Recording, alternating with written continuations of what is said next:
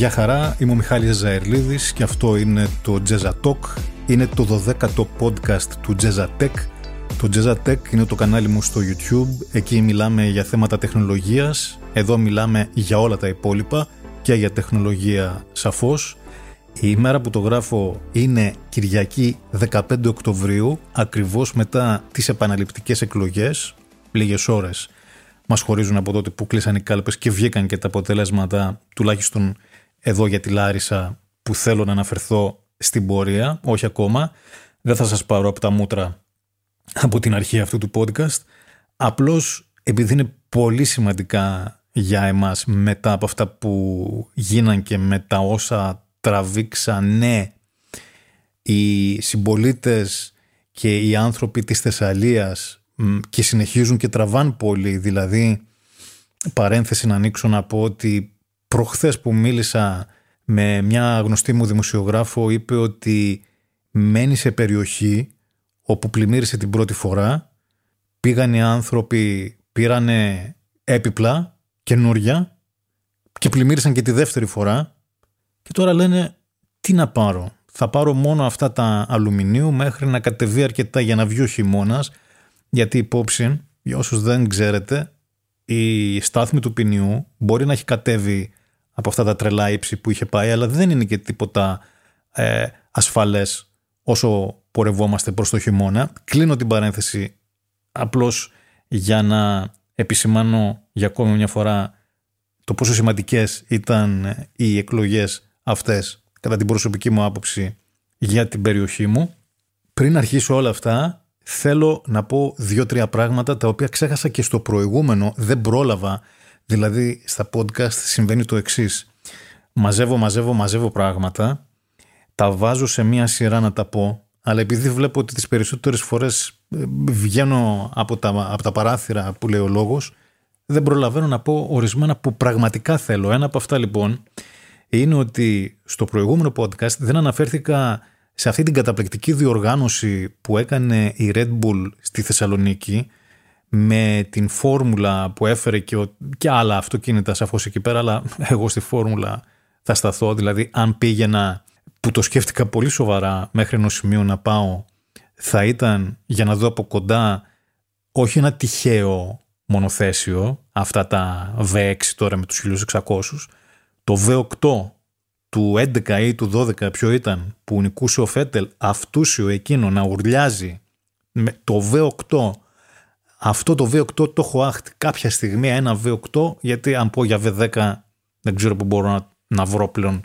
κάποιο τέτοιο event αλλά ένα τέτοιο event θα ήθελα. Είδα με μεγάλη χαρά ότι έγινε ο, ο πανικός ο ίδιος στη Θεσσαλονίκη και μπράβο τους. Ε, και στα social πάρα πολλά βίντεο ανέβασαν όλοι. Η εικόνα που είδα χωρίς να μπορώ να υπολογίσω τον κόσμο ήταν εντυπωσιακό. Γνωρίζοντας πόσο δύσκολο είναι να πείσεις μια ομάδα της Φόρμουλα 1 να έρθει στην Ελλάδα. Και βλέποντας λοιπόν αυτό το, το event στα social πραγματικά ε, μου ξύπνησε έτσι μια νοσταλγία, μια επιθυμία και λέω ρε παιδί μου τι ωραία που ήταν τα μονοθέσια και πριν από 10 χρόνια για να μην πάμε πριν από 15 και 20 με τους V10 έστω. Τι ωραίο ήχο που κάνανε πόσο διαφορετική ήταν η αίσθηση και έβαλα να δω όπως κάνω αναδιαστήματα, όπως είμαι σίγουρος κάνετε και πολλοί από εσάς βιντεάκια, με, διάφορα, με διάφορες κόντρες παλιές του Ραϊκόνεν με τον Αλόνζο, του Αλόνζο με τον Σουμάχερ, με εποχή V10 και V8 να ουρλιάζουν του Μοντόγια που η BMW είχε ένα θρελικό μοτέρ όπως επίσης και της Honda τι να σας πω, τα λέω τώρα για να τριχιάζω. Οι ήχοι αυτοί δεν παίζονται. Δεν ξέρω τώρα πώς τα βλέπουν οι καινούργοι και αν ένα ηλεκτρικό αυτοκίνητο ή αν η φόρμουλα γίνει ποτέ ηλεκτρική που θέλουν όλοι να το πάνε προς τα εκεί και ας λένε ότι ναι δεν θα γίνει ποτέ και ψυχή βαθιά. Δεν ξέρω αν αυτό το συνέστημα θα μπορέσει ποτέ να το ξυπνήσει ένα ηλεκτρικό αθόρυβο μοτέρ αλλά είμαι ευτυχής που μπόρεσα και βίωσα όλα αυτά τα συναισθήματα που σου ξυπνάνε οι κόντρες τον V10 και τον V8 μοτέρ στο χρόνο που έπρεπε, δηλαδή σε real time που λέμε και στο χωριό μου. Δεύτερο πράγμα που θα ήθελα να πω σε αυτό το podcast είναι το εξής. Όσοι ακούσατε το προηγούμενο, κάποια στιγμή αναφέρθηκα και στη δεύτερη είσοδο της πόλης μου, στο roundabout που έχει εκεί, κυκλικό κόμβο. Πώς το λέτε εσείς εδώ στο Ελλάδα, γιατί ξεχνάω πώς το λέμε εμείς στο Αμερική, που έλεγε και η Βασιλιάδου, ότι έχουμε ένα σπαθί του σαμουράι, τι έλεγα, ένα... Δεν ξέρει και κανένας να το περιγράψει δηλαδή τι είναι αυτό ακριβώς και μου έστειλε λοιπόν ένας ε, φίλος του καναλιού από την Ξάνθη και μου λέει λοιπόν το γκούγκλαρα αυτό που έλεγες, όντως το είδα, αλλά πού να δεις τι έχουμε εμείς εδώ στην Ξάνθη στην είσοδο της πόλης λέει. Έχουμε ένα αυγό το οποίο είναι ραγισμένο και το αποκορύφωμα λέει είναι ότι κανείς δεν ξέρει και ποιος το βάλε εκεί το αυγό.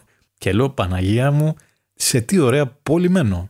Προσπάθησα είναι αλήθεια τώρα να μπω στο ίντερνετ να ψάξω αυτό για το αυγό της Ξάνθης.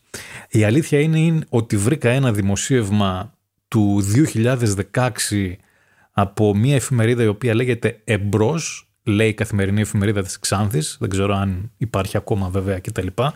Το οποίο λέει από τότε, ακούστε, είναι ένα όντως έχει μια φωτογραφία, είναι ένα πράγμα το οποίο αυτό έτσι όπως το βλέπω, γκουγκλάρετε κι εσείς αν θέλετε, το αυγό στην είσοδο της Ξάνθης το είχα βγάλει εγώ.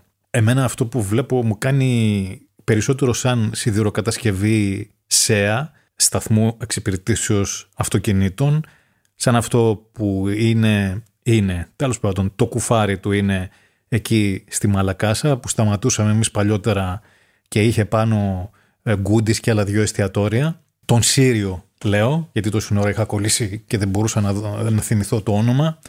Και λέει λοιπόν, άσχημη εικόνα υποδοχής των επισκεφτών της Ξάνθης, μια κατασκευή που θυμίζει είσοδο σε ερημωμένη πόλη. Αυτό ακριβώς που λέω κι εγώ.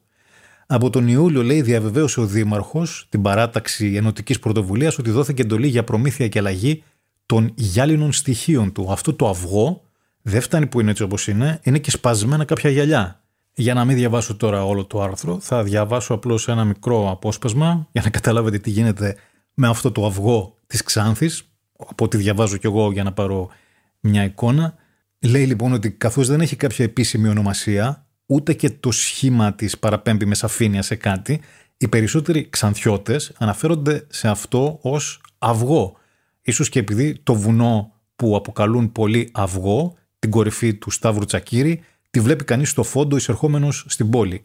Η κατάσταση λέει τώρα στην οποία έχει περιέλθει είναι ιδιαίτερα απογοητευτική. Σπασμένα τζάμια και σκουριασμένα σίδερα συνθέτουν την πρώτη εικόνα που αποκομίζει κάποιος που επισκέπτεται την Ξάνθη και η Δημοτική Αρχή τότε, του 2016 που είναι και το άρθρο, δεν έχει αποφασίσει για το αν θα απομακρύνει το αυγό, αλλά εφόσον συνεχίζει να βρίσκεται στο σημείο, θα πρέπει και να συντηρείται. Αυτά με τα πολύ ωραία που συμβαίνουν στις εισόδους των πόλεων της Ελλάδας τελικά και με κάνει να νιώθω λίγο πιο περήφανος για το δικό μας έργο το οποίο υπάρχει σε μία από τις εισόδους της πόλης το οποίο τουλάχιστον έχει όνομα, δεν μπορώ να πω ότι δεν έχει αλλά να φανταστείτε πόσο ενδιαφέρον έχω γι' αυτό ούτε καν μπήκα στον κόπο να γκουγκλάρω για να δω τι και πώς το λένε.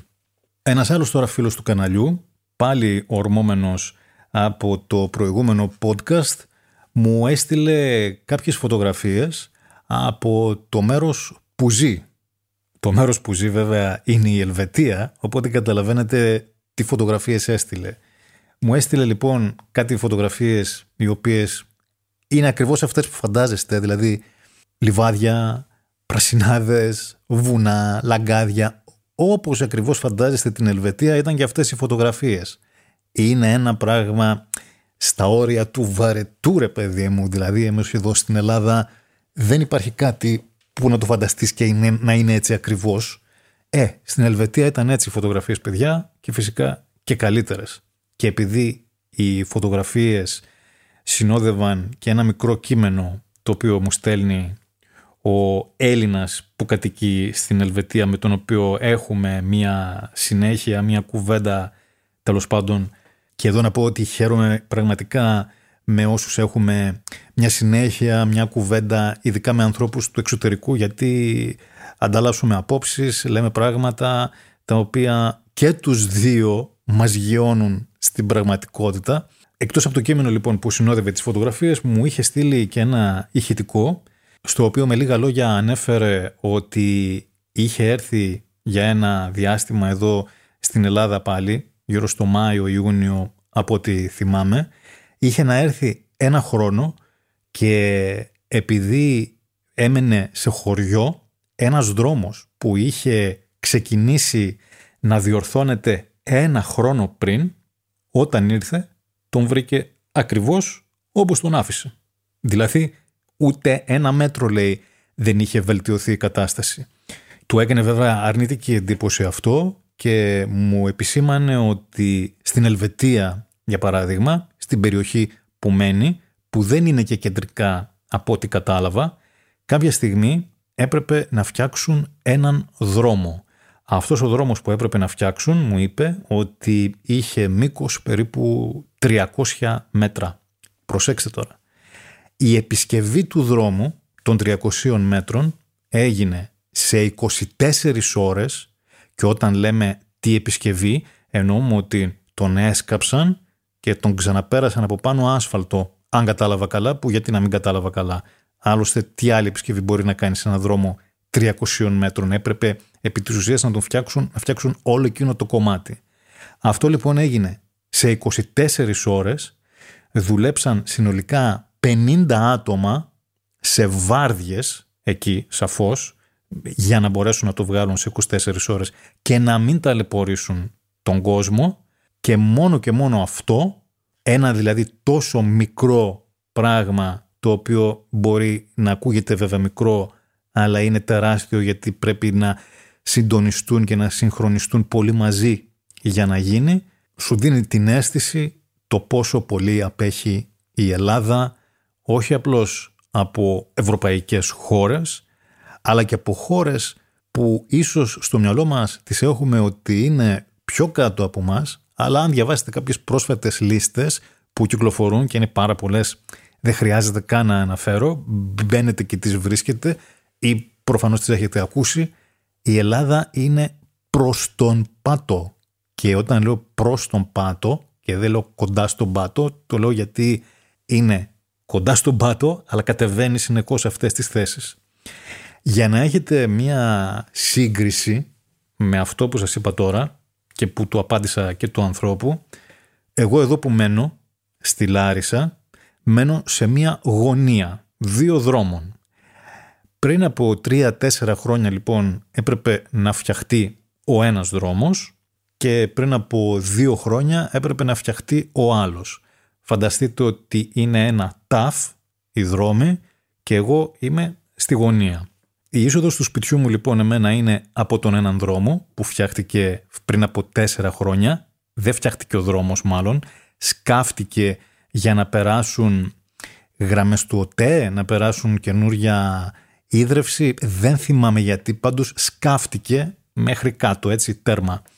Το μήκος του δρόμου πρέπει να σας πω ότι δεν είναι εκείνο που σκάφτηκε πάνω από 100 μέτρα. Είναι ένα τυπικό οικοδομικό τετράγωνο της επαρχίας το οποίο έχει, μετράω τώρα καθώς σας μιλάω, μία, δύο, τρεις, έξι, εφτά πολυκατοικίες στο μήκος του. Άντε να έχει οκτώ που δεν μπορώ να τις φανταστώ τώρα, εφτά πρέπει να είναι τόσο μεγάλος.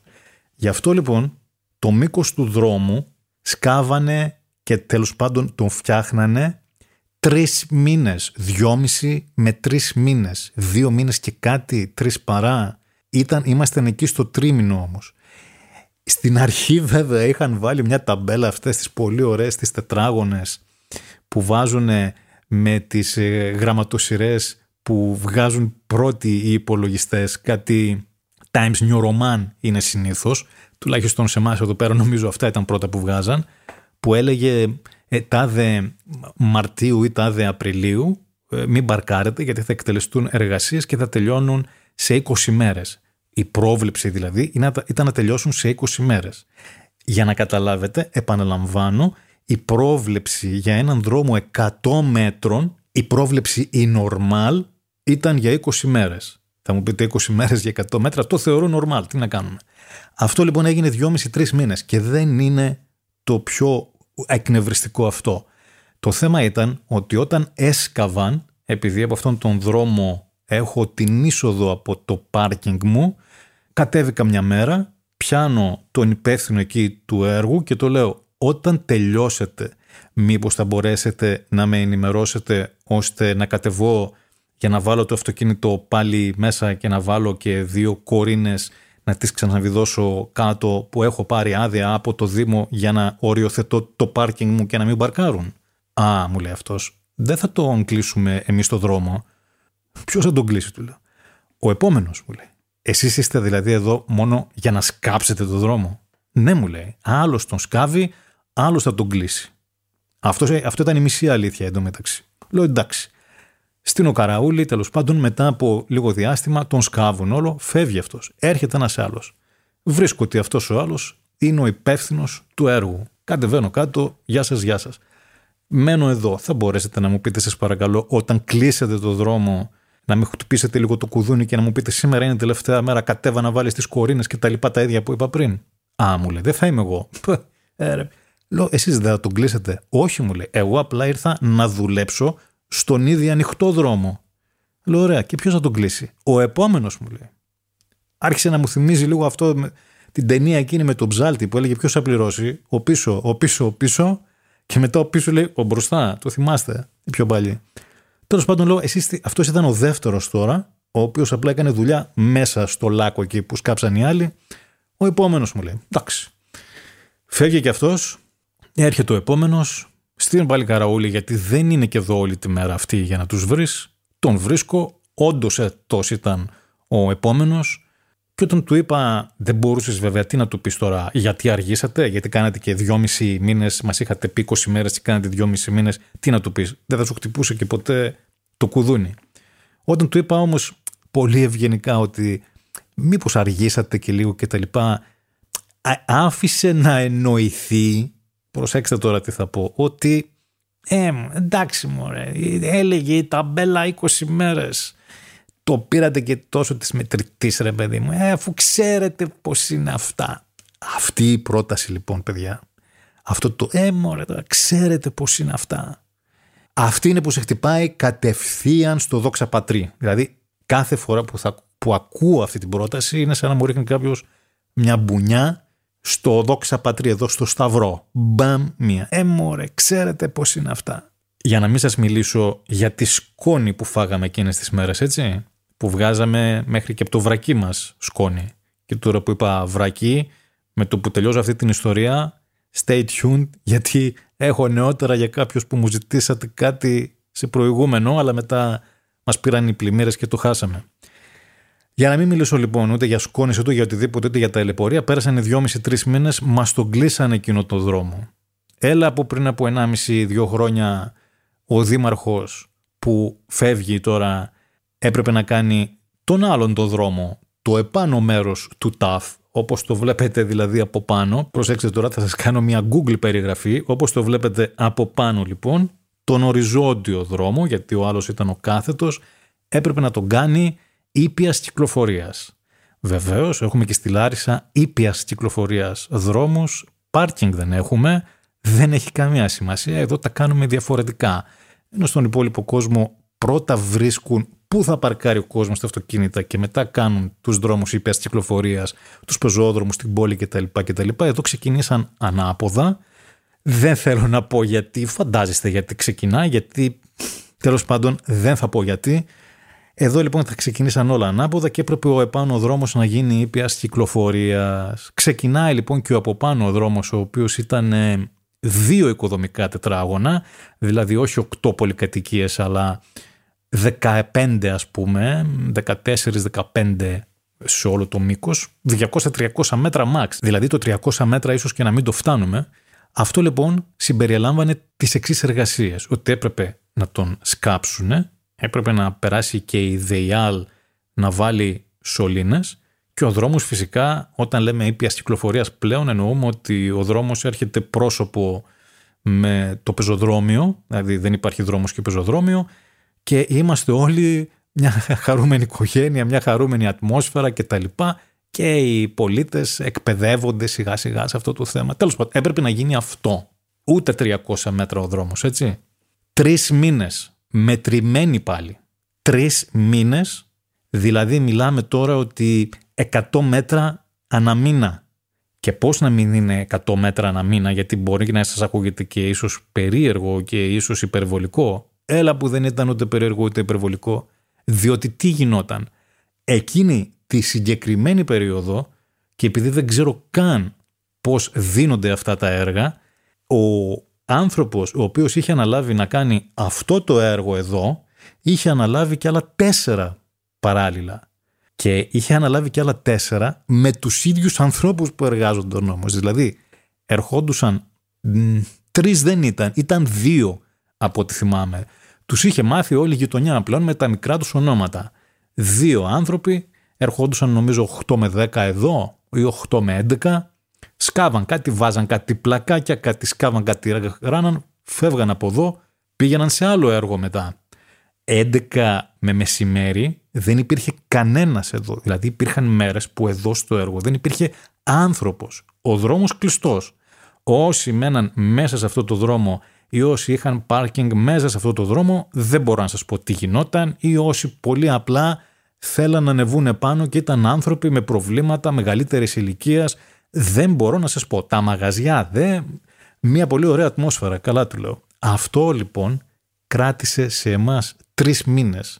Ανάλογο περιστατικό, θυμίζω αυτό που είπα πριν, στην Ελβετία κράτησε 24 ώρες. Γιατί; Ένας από τους λόγους ήταν το ότι εκεί φυσικά δουλέψαν 50 άτομα χωρίς βάρδιες και με έναν προγραμματισμό που προϋποθέτει αυτό. Εδώ ήταν, έλα ποιο να στείλουμε. Εκεί θα πάει ο Κώστας με τον Τάκη, όχι ο Κώστας με τον Τάκη πρέπει να πάει ξέρω εγώ στην Νικηταρά, στο άλλο. Ε, να στείλουμε το Μίτσο. Ε, ο Μίτσος σήμερα τον πονάει το πόδι. Ε, να στείλουμε τον άλλον. Ε, αυτό. Ε, εκείνο. Έτσι γίνονται τα έργα εδώ. Κλείνω λοιπόν και το θέμα με αυτόν τον φίλο του καναλιού και πηγαίνω στο άλλο, το πιο σοβαρό, για το οποίο με ρωτήσανε τρεις. Ούτε ένας, ούτε δύο. Και θέλω να σας ρωτήσω, γιατί εκτός από αυτούς τους τρεις, σίγουρα θα υπάρχουν κι άλλοι. Εγώ είχα ένα όνειρο, να κάνω ένα κανάλι το οποίο να είναι τεχνολογίας, να μιλάμε για κινητά, να μιλάμε για τηλεοράσεις, να μιλάμε για υπολογιστές, να κάνω και ένα podcast να λέμε πολύ ωραία πράγματα και έρχεστε και από όλα αυτά που έχω κάνει και από όλα αυτά που έχω πει και οι τρεις με ρωτάτε για τα βρακιά που είπα σε ένα προηγούμενο podcast και που ξέχασα φυσικά να σας τα βάλω διότι μετά είχαμε τις καταστροφές και όλα αυτά μας πήραν σβάρνα και έπρεπε να πούμε άλλα πράγματα και δεν είχα και καμία όρεξη. Τρεις λοιπόν ακροατές μου ζητήσανε τη μάρκα από τα βρακιά που ανέφερα σε προηγούμενο podcast. Αν έχετε χάσει τα προηγούμενα podcast, πρέπει να τα ακούσετε φυσικά σαφώς, δεν τίθεται θέμα, πάτε ακούστε τα, αλλά θα πω ότι είχα ένα θέμα για τα βρακιά των αντρών, ότι είναι δύσκολο, δεν θυμάμαι και πώς το είχα πει. Ε, υπάρχει μια συγκεκριμένη μάρκα την οποία την αγόραζα και έχει καταλήξει να είναι τέλος πάντων τρύπες, λάστιχο και λίγο ύφασμα. Και είχα αναφέρει ότι πήρα από το Amazon κάποια πολύ ωραία βρακιά τα οποία τα έχω χρόνια πλέον, δηλαδή και τώρα που κοίταξα την αγορά τα έχω αρχές του 22 και είναι σαν καινούρια, πραγματικά. Κατόπιν απαιτήσεως λοιπόν του κοινού μου, στην περιγραφή θα βρείτε link για τα βρακιά που έχω πάρει και που είναι εγγύηση από το Amazon. Μιλάμε για το Amazon Γερμανίας όπου είναι εγγύηση και θα σας έχω και μία έκπληξη. Σας το λέω τώρα για να δημιουργήσω αναμονή κοινού. Έχω πάρει και φανέλες από το Amazon. Τις δοκιμάζω, κάνω test drive, κάνω δοκιμή προϊόντος και σε ένα, δύο, τρεις μήνες, μόλις περάσουν τα σκληρά τεστ μου, θα σας έχω αν ενδιαφέρεστε και link και για φανέλες. Τι άλλο να κάνω ρε παιδιά; Τι άλλο να κάνω για σας;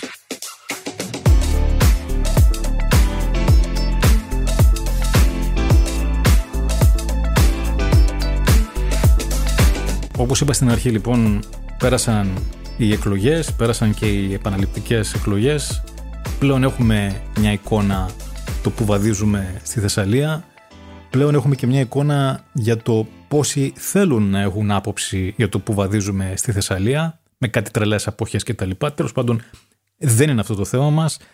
Το θέμα μας είναι ότι στο Βόλο ξαναβγήκε ο Μπέος και θέλω να πω σε όσους μένετε στο εξωτερικό. Υπάρχει κάποια οικογένεια που να θέλει να με υιοθετήσει; Δεν είμαι και μεγάλος, όπως λένε όλοι η ηλικία είναι ένας αριθμός. Μπορώ να κάνω πολλά πράγματα στα σπίτια σας. Μπορώ να κάθομαι και να μαγειρεύω μέχρι να επιστρέφετε. Κάνω πολύ καλά φαγητά, εκτός από όλα αυτά τα κλασικά ελληνικά τα οποία τα ξέρω πάρα πολύ καλά, δηλαδή φασολάκια, ε, ρεβίθια. Τα ρεβίθια βέβαια δεν μπορώ, θέλουν μια πολλή διαδικασία, αλλά ξέρω αν χρειαστεί. Δηλαδή αν μου πείτε θα σε πάρω με την προϋπόθεση να μου κάνεις ρεβίθια, ε, καλά πρώτον πρέπει να κοιταχτείτε σε έναν γιατρό γιατί δεν, δεν πιστεύω να υπάρχει normal άνθρωπος να με πιέσει να του κάνω ρεβίθια, αλλά δεύτερον θα σας τα κάνω. Φάκες, σπανακόριζα, εκτός από αυτά κάνω και κάτι άλλο πιο ψαγμένα. Κάνω και ριζότα, κάνω και τέτοια πράγματα. Είμαι πολύ καλός σας λέω. Δηλαδή αν θέλετε να με υιοθετήσετε, σκεφτείτε το λίγο σοβαρά, γιατί με αυτά που συμβαίνουν εδώ πέρα δεν με βλέπω να αντέχω και πολύ. Μπορώ επίσης, επειδή βλέπω πώς συμπεριφέρονται και στο εξωτερικό οι courier, να κάθομαι στο σπίτι και να παραλαμβάνω τα δέματα τα οποία παραγγέλνετε καλή ώρα, πείτε ότι παραγγέλνετε τα βρακιά που σας είπα προηγουμένως θα καθίσω εγώ να τα παραλάβω από τον courier που θα έρθει στο σπίτι. Επίσης ξέρω να καθαρίζω, ξέρω να πλένω, εντάξει. Δεν θα κάνω και γενική βέβαια στα σπίτια σας, έχετε δει κάτι μεγάλα σπίτια συνήθως εσείς εκεί έξω, αλλά δεν θα κάνω και αυτά που βλέπει η πεθερά. Ξέρω να κάνω πολύ καλά τα πράγματα, γι' αυτό είμαι, μην με βλέπετε έτσι δηλαδή, μπορώ, ε, θέλω, ξέρω, μπορώ και εντάξει, όσοι παρακολουθείτε λίγο στοιχειοδός την ελληνική πραγματικότητα, σίγουρα θα καταλάβετε από πού προκύπτει αυτή η μεγάλη επιθυμία και αυτή η τάση φυγής. Αν δεν παρακολουθείτε όμως πολύ τα ελληνικά φαινόμενα ή τα παρακολουθήσατε αλλά τα ξεχάσατε, γιατί έχουμε και μια τάση να ξεχνάμε πολύ, θέλω να κάνω κάποια, κάποιες ερωτήσεις. Πρώτον, με ποια λογική ακριβώς οι δήμαρχοι πρέπει να είναι πάντα μπροστά από τον εξκαφέα και να δίνουν εντολές τι να κάνει. Δηλαδή, στις πρόσφατες πλημμύρες και στη Λάρισα και στο Βόλο, οι δήμαρχοι ήταν ακριβώς δίπλα από μπουλντόζες και εξκαφείς και δίνανε εντολές φωναχτά. Εδώ, εδώ, πάρε αυτά, πήγαινε τα εκεί.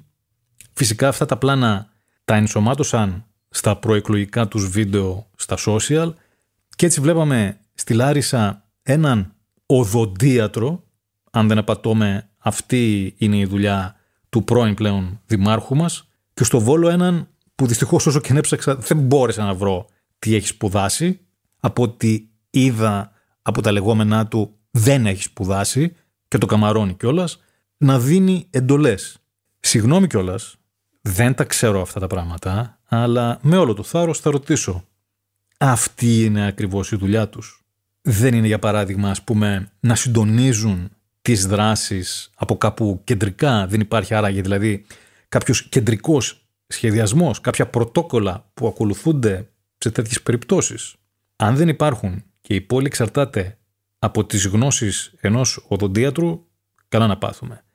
Αν υπάρχουν και απλώς οι δήμαρχοι δίνουν εντολές για να τους γράψει η κάμερα και να τους δούμε στα social, πάλι καλά να πάθουμε.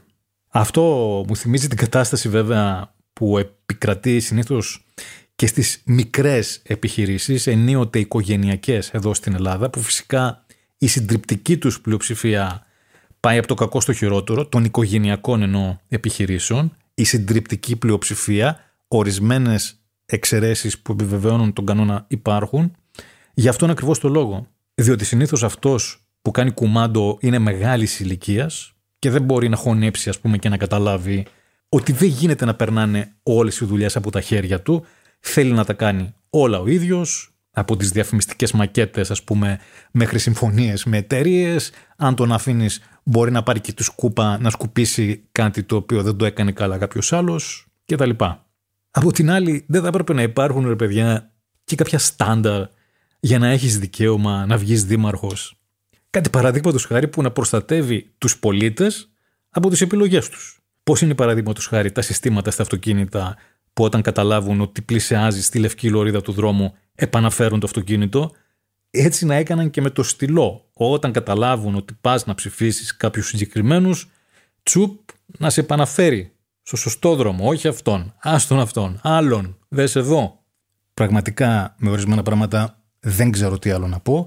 Αντίθετα, οι Ολλανδοί που ήρθαν στη Θεσσαλία ήξεραν πάρα πολύ καλά τι είπαν όταν έκαναν αυτοψία στην πεδιάδα εδώ, όπου το κόστος αποκατάστασης των υποδομών μετά το χτύπημα της κακοκαιρίας Ντάνιελ εκτιμάται ότι θα ανέλθει στα 600 εκατομμύρια δολάρια. Οι Ολλανδοί, οι οποίοι ζουν σε μια χώρα της οποίας το 1 τέταρτο βρίσκεται κάτω από το επίπεδο της θάλασσας και η οποία φημίζεται για το Delta Works, το πιο προηγμένο project πρόληψης πλημμυρών στον κόσμο. Διαβάζω λοιπόν το άρθρο της Θεοδόρας Βασιλοπούλου από την Καθημερινή όπως αυτό δημοσιεύτηκε και λέει τα εξής. Επικεφαλής της ομάδας που κλήθηκε από την κυβέρνηση για να παρέχει τεχνογνωσία και να καταθέσει ένα σχέδιο για την αποφυγή αντίστοιχης έκτασης καταστροφών στο μέλλον, είναι ο Έλληνας Διευθύνων Σύμβουλος της αγροτικής εταιρείας HVA International, Μιλτιάδης Γκουζούρης. Η ομάδα απαρτίζεται από τρεις ακόμη Έλληνες αλλά και Ολλανδούς με διάφορες ειδικότητες, όπως πρώην καθηγητές πανεπιστημίου, με γνώσεις πάνω στη διαχείριση υδάτων, την άρδευση, τη γεωπονία αλλά και θέματα κτηνοτροφίας. Στην Ολλανδία υπάρχει τεχνογνωσία λόγω της ιδιαιτερότητας της χώρας στο θέμα διαχείρισης υδάτων. Η δική μας εταιρεία είναι μία από τις παλαιότερες στο είδος, με ημερομηνία ίδρυσης το 1879 και έχουμε και την εμπειρία με αντίστοιχα έργα μεγάλης κλίμακας, δηλαδή τη διαχείριση υδάτων σε εκτάσεις που ξεπερνούν τα 3, 4 και 5 εκατομμύρια στρέμματα, εξήγησε μιλώντας στην καθημερινή ο κ. Γκουζούρης. Όπως διευκρινίζει, η μελέτη εστιάζει στο γεωργικό κομμάτι και την προστασία από πλημμύρες, δεν ασχολούμαστε με την προστασία πόλεων, χωριών, οικισμών, αλλά καθαρά με τη διαχείριση υδάτων που είτε προέρχονται από ποτάμια είτε από όμβρια ύδατα, τα οποία πέφτουν σε μια περιοχή που θα πρέπει και να καλλιεργηθεί και να αρδευτεί και να γίνει παραγωγική αγροτικών προϊόντων. Μεταξύ των χαρακτηριστικών της περιοχής που εξετάζονται είναι το χώμα που υπάρχει τριγύρω, η βλάστηση, το εάν υπάρχει οικονομική δραστηριότητα, αν υπάρχει πέτρωμα ή είναι μουδερό το έδαφος, πόσο έντονες είναι οι βροχοπτώσεις, πόσα ποτάμια καταλήγουν στην περιοχή και εάν υπάρχουν βουνά που σε περίπτωση βροχής κατεβάζουν πιο πολλούς όγκου νερού.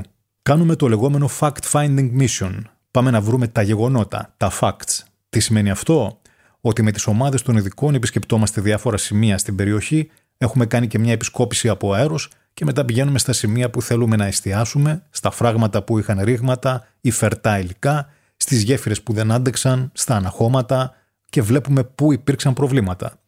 Εξετάζουμε τα αποχετευτικά, τα αρδευτικά και αποσταγγιστικά έργα που υπάρχουν για τα χωράφια και πηγαίνουμε στις παραβούνιες περιοχές για να δούμε πώς συμπεριφέρεται το νερό εκεί και από πού έρχονται οι μεγάλοι όγκοι, συμπληρώνει ο κύριος Γκουζούρης. Ορισμένες από τις διαπιστώσεις που έχουν κάνει μέχρι στιγμή τα μέλη της ομάδας είναι ότι δεν έχουν καθαριστεί τα αρδευτικά κανάλια και ότι τα δασαρχεία δεν είχαν μαζέψει κορμούς δέντρων με αποτέλεσμα να καταλήξουν στις γέφυρες κάτω στην πεδιάδα, να μπουκώσουν τα ρέματα και το νερό αναγκαστικά να συγκεντρωθεί γύρω από τη γέφυρα, πλημμυρίζοντας τα χωράφια που βρίσκονταν τριγύρω. Πάντως, μεταξύ των ζητημάτων που απαιτούν μια επίγουσα λύση, είναι σύμφωνα με τον κύριο Γκουζούρη και η διαχείριση των ζώων που διασώθηκαν για να αποφευχθεί ο κίνδυνος να υπάρξει κάποια τοξικότητα. Από ό,τι μας έχουν πει, έχουν πεθάνει πάνω από 140.000 ζώα. Είναι τρομερές και συγκλονιστικές εικόνες να βλέπει κανείς όλα αυτά τα προστάτευτα πρόβατα και αγελάδες που πνίγηκαν μέσα στους τάβλους. Για τα ζωντανά που διασώθηκαν θα πρέπει να υπάρξει ένας σχεδιασμός, γιατί όπως ξέρετε, τα ζώα πρέπει να τρώνε κάθε μέρα και οι παιδιάδες που τα τάιζαν είναι κάτω από το νερό ή έχουν δεχτεί αυτούς τους όγκους νερού, οπότε υπάρχει ο κίνδυνος να παραχθούν αφλατοξίνες, οι οποίες είναι δηλητηριώδεις. Δεν μπορείς να πεις απλά: Ωραία, συνεχίζω να δίνω τροφή έτσι. Πρέπει να ελεγχθούν όλα αυτά. Υπάρχει ένα κομμάτι που αφορά στην κτηνιατρική πλευρά και σε ασθένειες που μπορεί να διαδοθούν, και όλο αυτό θέλει μια μελέτη. Αναφερόμενος πάντως στα προβλήματα που έχει διαπιστώσει, ο κύριος Γκουζούρης δεν παρέλειψε και αυτό του κατακαιρματισμού της δημόσιας διοίκησης και της αλληλοεπικάλυψης αρμοδιοτήτων. Είναι από τα πολύ σοβαρά ζητήματα. Δεν υπάρχει ο στρατηγός ο οποίος θα υλοποιεί ένα σχέδιο συγκεκριμένο. Υπάρχουν 50 σχέδια με 50 στρατηγούς για την ίδια μάχη. Όταν προσπαθούμε να μαγειρέψουμε το φαγητό πέντε άνθρωποι μαζί και ο καθένας έχει διαφορετική συνταγή και βάζει διαφορετικά υλικά και διαφορετικές ποσότητες και αναλογίες και τα ρίχνει στην ίδια χύτρα, στο τέλος το φαγητό θα είναι αποτυχημένο. Αυτό έχει συμβεί και εδώ, αναφέρει. Το μοντέλο αυτό είναι ξένο για την Ολλανδία, όπου όπως εξηγεί υπάρχει ένας κεντρικός φορέας, ο οποίος είναι πάνω από όλες τις τοπικές εξουσίες και έχει ξεκάθαρα τη διαχείριση υδάτων, υπάγεται σε ένα συγκεκριμένο Υπουργείο και υπάρχει ένα συγκεκριμένο πρωτόκολλο δράσεων. Κάπως έτσι αποφεύγονται αυθαίρετες κατασκευές, όπως ο δρόμος δίπλα στον υδατοφράκτη της Γερτόνης. Ο δρόμος που φτιάχτηκε εκεί, λέει, δεν ήταν στο σχεδιασμό. Φτιάχτηκε γιατί οι ντόπιοι έλεγαν: Έλα ρε φίλε, αυτό είναι πιο κοντά. Φτιάξε μου ένα δρόμο εδώ να πηγαίνω στο χωριό. Και με πίεση, ο δήμαρχος ή ο τοπικός άρχοντας, όποιος είναι, έφτιαξε ένα δρόμο. Ο δρόμος καταρχάς φτιάχτηκε ως ένα μικρό ανάχωμα επάνω στην παλιά κήτη του ποινιού και στην πρώτη φάση της πλημμύρας συγκράτησε νερά. Σε δεύτερη φάση πήρε απόφαση ένας τοπικός παράγοντας και έβαλε ένα σκαπτικό και το άνοιξε. Οπότε έφυγε με ορμή πολύ νερό και προσθέθηκε στους υπόλοιπους όγκους. Αυτό ήταν ένα σχέδιο που δεν υπήρχε πουθενά καταγεγραμμένο για το πώς θα κινηθεί κάποιος και αν θα πρέπει να ανοιχτεί σε εκείνο το σημείο το ανάχωμα ή λίγο παραπέρα ή λίγο πιο πριν ή αν θα έπρεπε να μην ανοιχτεί καθόλου. Δεν υπήρχε ούτε οδηγία, ούτε σύσταση, ούτε τίποτα. Αυθαίρετα λοιπόν, οποιοδήποτε εκείνη τη στιγμή έκανε ό,τι του κατέβαινε, λέει ο κύριος Γκουζούρης. Αντιθέτως, στην Ολλανδία ο έλεγχος είναι δεδομένος και αποκλειστικά αρμόδιος είναι ο κεντρικός φορέας. Δεν υπάρχει καμία περίπτωση κάποιος που έχει εξουσία, πέραν του κεντρικού φορέα, να δώσει εντολή να ανοίξει κάποιο ανάχωμα ή οτιδήποτε. Υπάρχει συγκεκριμένο πρωτόκολλο που λέει ότι με το μοντέλο που έχει φτιαχτεί, όταν θα φουσκώσει το νερό από το ρήνο, θα ξεχυλήσει εκεί. Αν συνεχίζει να υπερχιλίζει και κινδυνεύει κάποιος οικισμός, θα ανοιχτεί το ανάχωμα εκεί και με αυτόν τον τρόπο. Έχουν όλα μία αναλυτική περιγραφή και υπάρχει ένας οργανισμός που του διαχειρίζεται όλο αυτό. Δεν εμπλέκονται 50 οργανισμοί, ούτε τα μηχανήματα υπάγονται σε 10 διαφορετικούς. Επίσης υπάρχει γεωεντοπισμός των μηχανημάτων, δηλαδή μπορεί κανείς να δει σε μία οθόνη πού βρίσκονται τα σκαπτικά, πού οι μπουλντόζες και ποια πρέπει να σταλούν για να λυθεί το κάθε πρόβλημα που προκύπτει, περιγράφει ο κ. Γκουζούρης.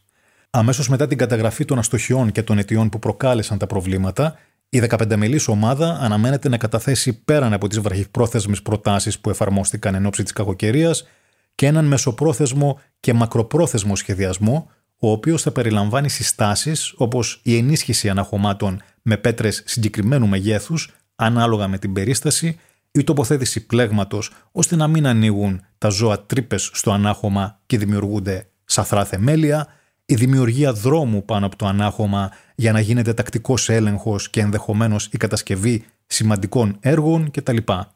Ωστόσο, η εφαρμογή ή μη των συστάσεων θα εναπόκειται πλέον στην πολιτεία. Από όλο αυτό που σας διάβασα, η πρόταση κλειδί είναι η εξής. Αυθαίρετα λοιπόν οποιοδήποτε έκανε ό,τι του κατέβαινε. Πείτε μου ένα περιστατικό στην Ελλάδα που να μην κολλάει αυτή η πρόταση. Πείτε μου για ένα πράγμα για το οποίο υπάρχει πραγματικά πρωτόκολλο. Δηλαδή, αν γίνει αυτό, κάνουμε αυτό και το κάνει ο τάδε. Εάν γίνει αυτό, κάνουμε αυτό και το κάνει ο τάδε. Εάν αυτό δεν γίνει έτσι αλλά αλλιώς, κάνουμε αυτό και το κάνει ο τάδε. Κανένας ποτέ. Και ξέρετε αυτό δεν αφορά μόνο τα έργα, αφορά τα πάντα, δηλαδή μια μικρή επαφή να έχεις με το πώς λειτουργεί το σύστημα γενικώς, γιατί στην, στην Ελλάδα δεν διοικεί ένας.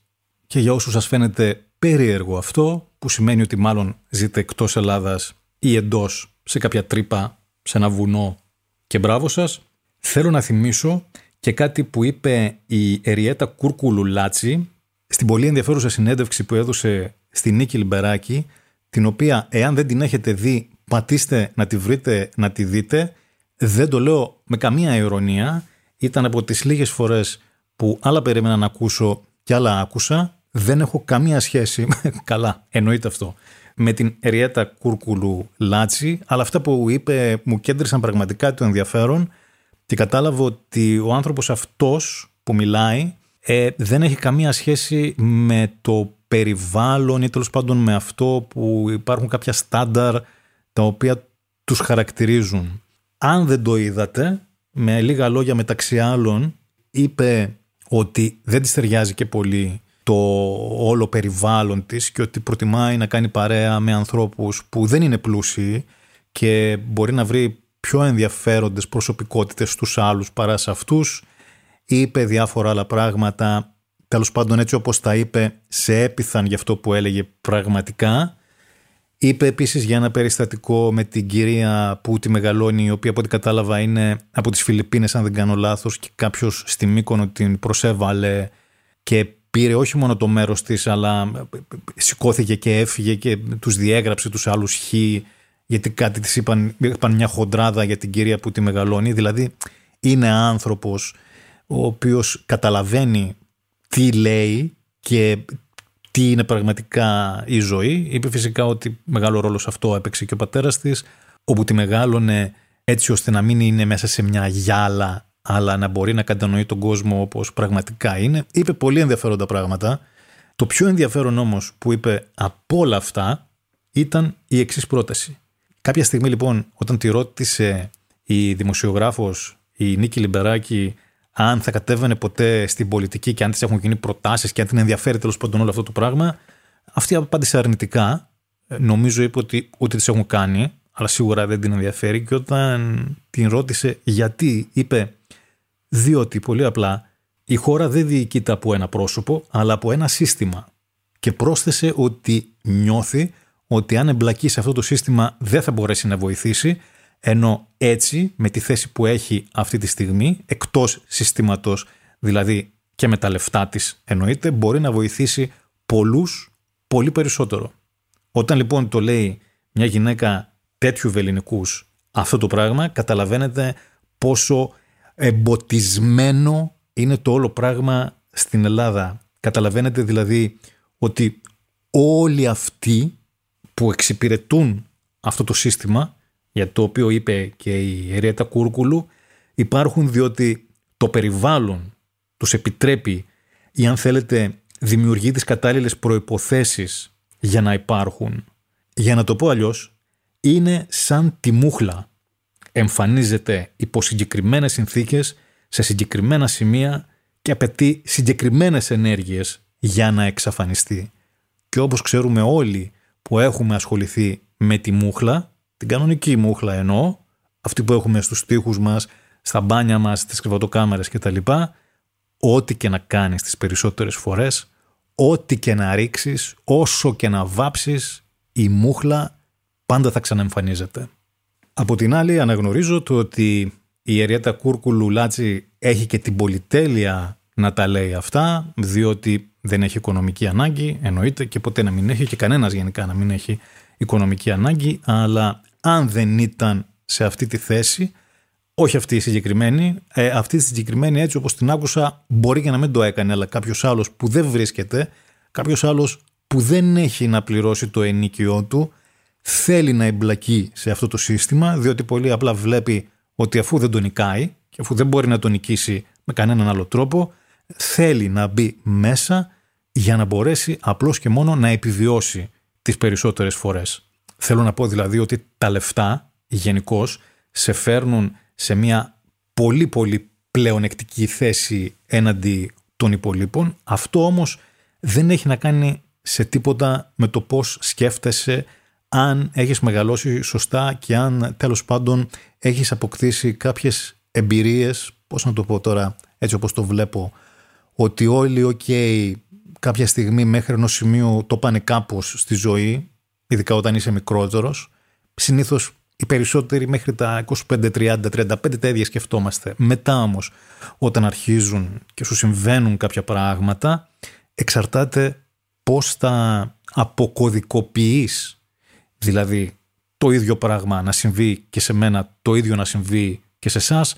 Αλλιώς, άλλο μάθημα θα πάρω εγώ, άλλο εσείς.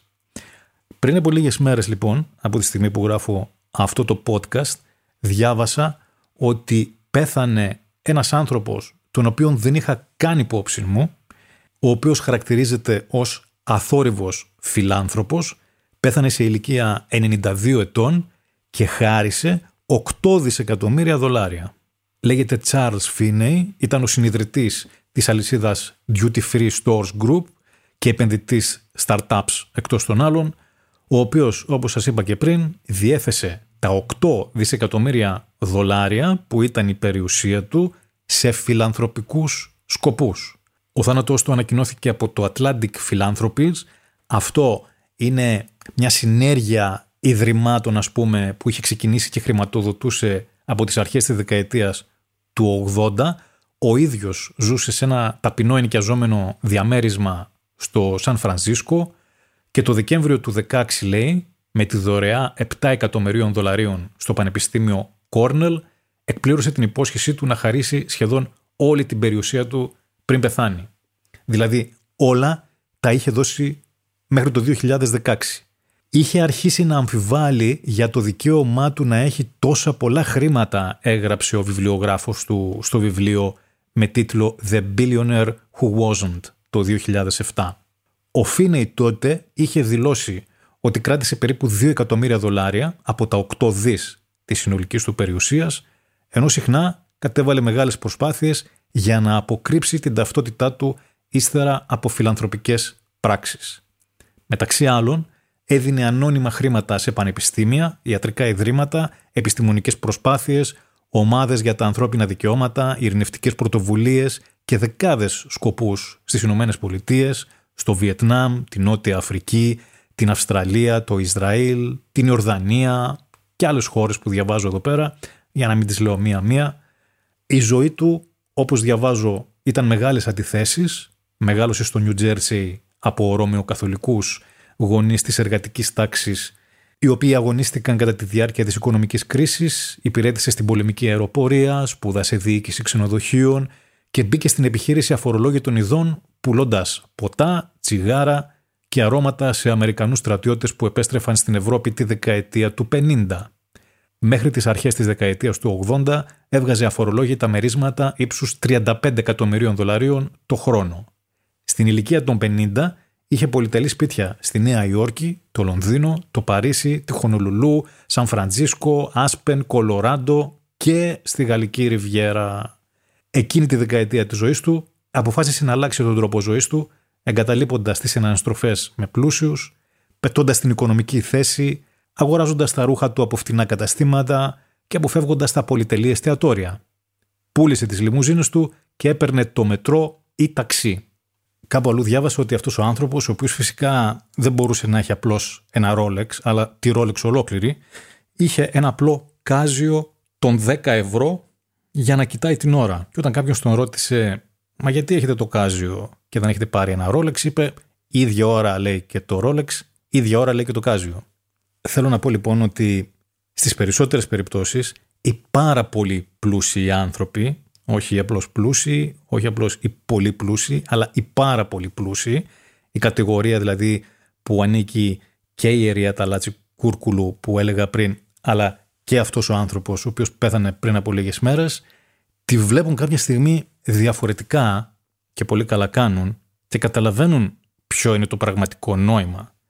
Όμως δεν μπορείς, πώς να το πω τώρα αυτό, θα το πω όπως μου βγαίνει και θα το καταλάβετε πρέπει να φτάσεις σε ένα σημείο που να μπορείς να τα έχεις όλα για να καταλάβεις ότι τελικά δεν μετράει τίποτα. Πέραν των βασικών δηλαδή, της υγείας του να μπορείς να τρως και να πίνεις καλά και τα λοιπά των βασικών βασικών, τίποτα από τα άλλα πραγματικά δεν μετράει. Από την άλλη βέβαια δεν μπορούμε να παραγνωρίσουμε το γεγονός ότι αυτό συνήθως το καταλαβαίνουν οι άνθρωποι που όπως σας είπα οικονομικά έχουν φτάσει σε ένα σημείο αλλά έχουν φτάσει και ηλικιακά.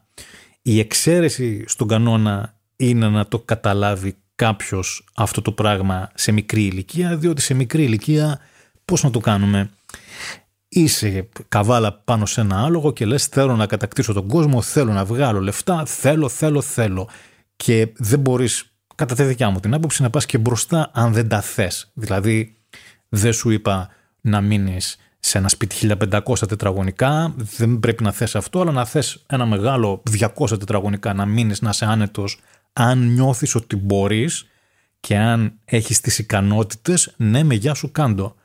Το κάνεις, το παίρνεις, πάρε και κάνω ένα καλό αυτοκίνητο αν μπορείς, πάρε και ένα καλό το ένα, πάρε και ένα καλό το άλλο να τα δεις, συνέχιζε να δουλεύεις και να θες να πας όλο και ψηλότερα, δηλαδή δεν γίνεται να του πεις ένα, ενός 20 ή ενός 25 άστα τώρα αυτά, δεν είναι. Γιατί, γιατί πολύ απλά και αυτή, αυτός, ο Charles Finney, ο οποίος πέθανε, στα 20 και 25 δεν είχε τα μυαλά που έχει στα 92. Στα 92 σου γυρνάει το μυαλό και πολύ καλά κάνει και γυρνάει αν θέλετε και μακάρι να φτάσουν όλοι την ηλικία του και τα λεφτά του. Θέλω να πω δηλαδή με λίγα λόγια ότι ανάλογα με το χαρακτήρα σου, την προσωπικότητά σου και με το πώς έχεις μεγαλώσει συνολικά, το να φτάσεις στην κορυφή κάπου και να μην κατέβεις κουτρουβαλώντας, γιατί έχουμε δει και πάρα πολλούς που φτάσαν όχι τώρα στις κορυφές αυτών των δύο που προείπα, αλλά φτάνοντας πολύ πιο κάτω, νόμιζαν ότι πιάσαν αυτόν από τα αυτά και κουτρουβάλισαν και πέσαν κάτω και μετά καταστράφηκαν και αυτοί και οι οικογένειές τους κτλ. Θέλει λοιπόν μεγάλο αγώνα και για να φτάσεις και για να μην παρασυρθείς από το όλο κλίμα που επικρατεί εκεί ψηλά στις κορυφές.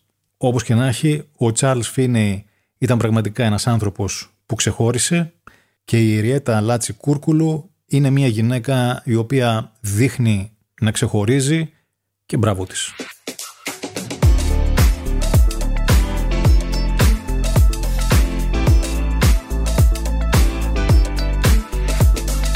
Τελειώνοντας το σημερινό podcast δεν θα μπορούσα να μην αναφερθώ στη Φόρμουλα 1, στον αγώνα του Κατάρ, όπου εκτός των άλλων που έγιναν των συμβατικών πραγμάτων, οι οδηγοί λέει ταλαιπωρήθηκαν πάρα πολύ. Δηλαδή είδαμε τον Οκόν να λέει ότι στον 15ο και 16ο γύρο αν δεν κάνω λάθος έκανε μετούς συνέχεια από την πολύ υψηλή θερμοκρασία άλλοι ήταν στα όρια της κατάρρευσης, άλλοι ήταν στα όρια του να χάσουν τις αισθήσεις τους, δεν μπορούσαν να βγουν από τα αμάξι κτλ.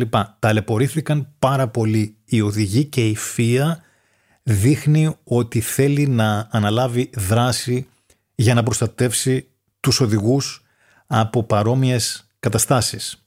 Εγώ θα πω απλά το εξής. Οι οδηγοί είναι εκεί για να ταλαιπωρούνται. Δεν ξέρω αν το τόσο είναι αυτό που πρέπει ή τέλος πάντων αυτό που εντός εισαγωγικών είναι στο πρόγραμμα, αλλά ξέρω ότι η ΦΙΑ εδώ και χρόνια έχει πάρει ένα δρόμο να προστατεύσουμε τον οδηγό, άμα βρέχει να μην το βγάλουμε, άμα βρέχει πολύ να το σταματήσουμε, άμα βρέχει λίγο αυτό, άμα τρέχει πολύ να αλλάξουμε κινητή στροφή, άμα έχει πολύ ζέστη. Βάλτε τους και σε ένα γραφείο να κάτσουν, να τελειώνουμε. Θα θυμίσω ότι οι οδηγοί παίρνουν από ένα 2, 3, 5 μέχρι και 30, 40, 50 εκατομμύρια το χρόνο. Αυτά τα λεφτά τα παίρνουν γιατί κάνουν επικίνδυνη δουλειά. Δηλαδή, όταν λες οδηγός Φόρμουλα 1, ξέρεις ότι κάνεις κάτι επικίνδυνο. Όπως κάνουν οι πυροσβέστες ή οι αστυνομικοί, ξέρεις ότι πας και κάνεις κάτι επικίνδυνο. Και φανταστείτε τώρα ότι οι πυροσβέστες βέβαια και οι αστυνομικοί τα κάνουν με 700 και 800 ευρώ. Αυτοί εδώ παίρνουν και εκατομμύρια να τα κάνουν και έχουν φυσιοθεραπευτές, έχουν γιατρούς, έχουν ολόκληρα επιτελεία για να τα κάνουν αυτά τα πράγματα. Και είναι σε μια θέση όπου είναι οι 20 καλύτεροι του κόσμου υποτίθεται εκεί μαζεμένοι. Να προστατεύσουμε αυτούς από τι; Στο f1.com, το οποίο παρακολούθησα και στον προηγούμενο αγώνα, τη συνέντευξη μετά, ένας από τους παρουσιαστές, δεν θυμάμαι ποιος, ρώτησε κάποια στιγμή έναν οδηγό.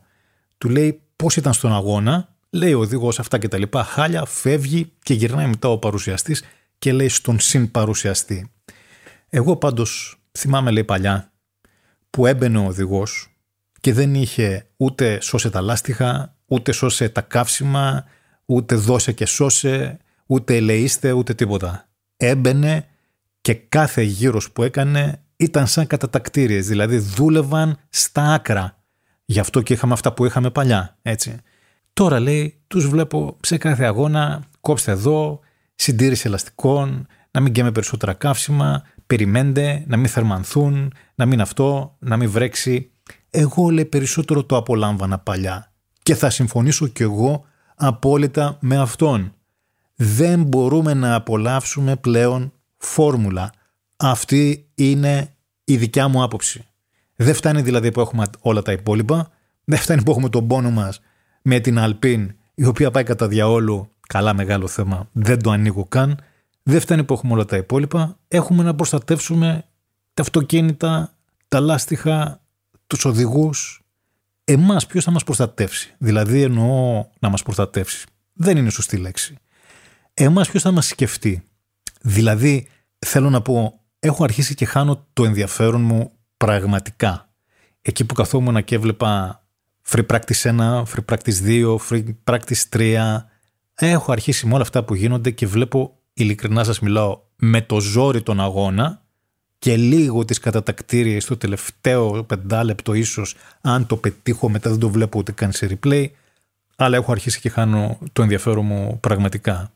Και φυσικά δεν ξέρω και πώς το βλέπουν οι υπόλοιποι, αλλά αυτό το σύστημα με τα sprint race, με τα pro sprint, με το, ένα, το FP1 μετράει για να μπεις μπροστά και στο άλλο το qualifying δεν μετράει για τον επόμενο. Τι είναι αυτά, ρε παιδιά; Καθόμαστε τρεις μέρες και βλέπουμε επί της ουσίας συνεχόμενους γύρους να κάνουν τα αυτοκίνητα και δεν ξέρουμε για ποιο πράγμα γίνονται, πού θα ξεκινήσει, πού θα τελειώσει κάποιος, ποια η σημασία όλων αυτών.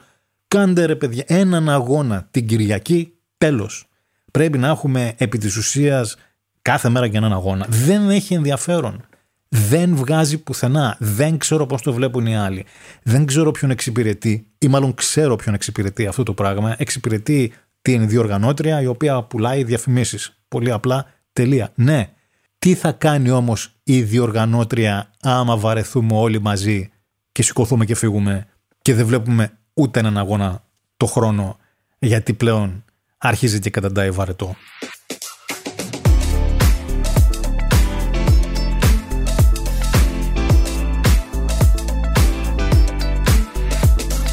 Αυτά είχα να πω και σήμερα. Σας ευχαριστώ πολύ που μείνατε μέχρι το τέλος. Ήταν το 12ο Jazza Talk, το podcast του καναλιού μου Jazza Tech.